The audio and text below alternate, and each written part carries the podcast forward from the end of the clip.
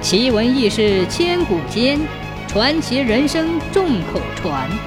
千古奇谈。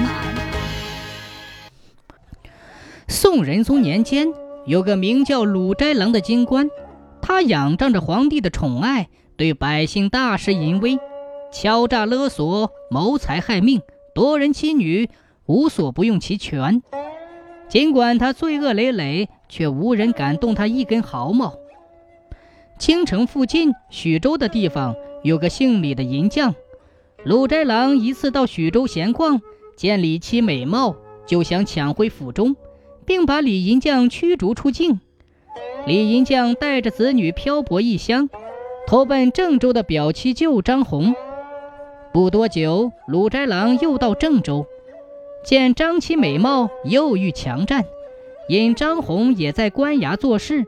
鲁斋郎便略施恩惠，将玩酒煮宴的李氏赐给了张红为妻，以作交换。鲁斋郎为非作歹，作恶多端，害得李张两家妻离子散，家破人亡。李张两人曾联名告状，但当地州府惧怕鲁斋郎的权势，不敢审理。当时龙图阁大学士兼开封府尹包拯。经常外出私访民情，审理案件。从李张两家失散的子女嘴里得知两家的冤情，大为震怒，决心要处置鲁斋郎。包公为官清正，断案如神。皇帝还赐他龙、虎、狗三把铡刀，便于他秉公执法。但尽管如此，他要严办鲁斋郎，皇帝也未必同意。为此，他煞费苦心，设下了一个计策。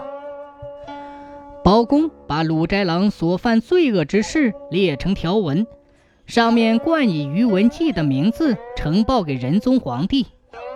皇帝见了这份罪状，深为大怒，当即在于文纪的名字上手用红笔批上“斩”字。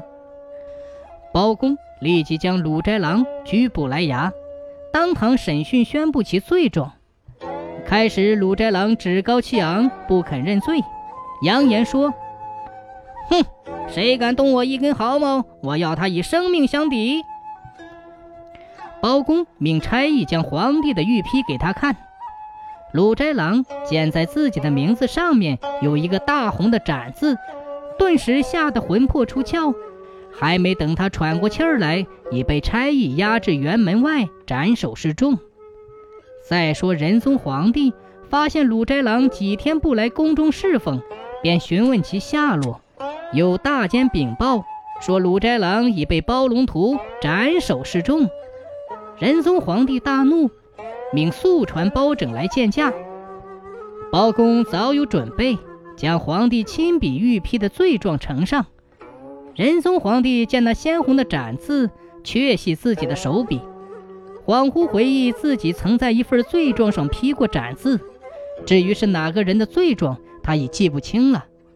既然自己批了“斩”字，当然怪不得包拯。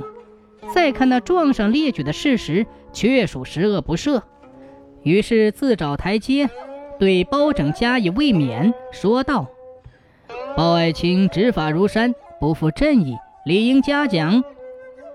包公当然顺水推舟，谢恩退出。原来包公在罪状上做了手脚，他先写上于文纪的名字给皇帝批阅，待皇帝批斩之后，他再将三个字加一些笔画，变成了鲁斋郎的名字。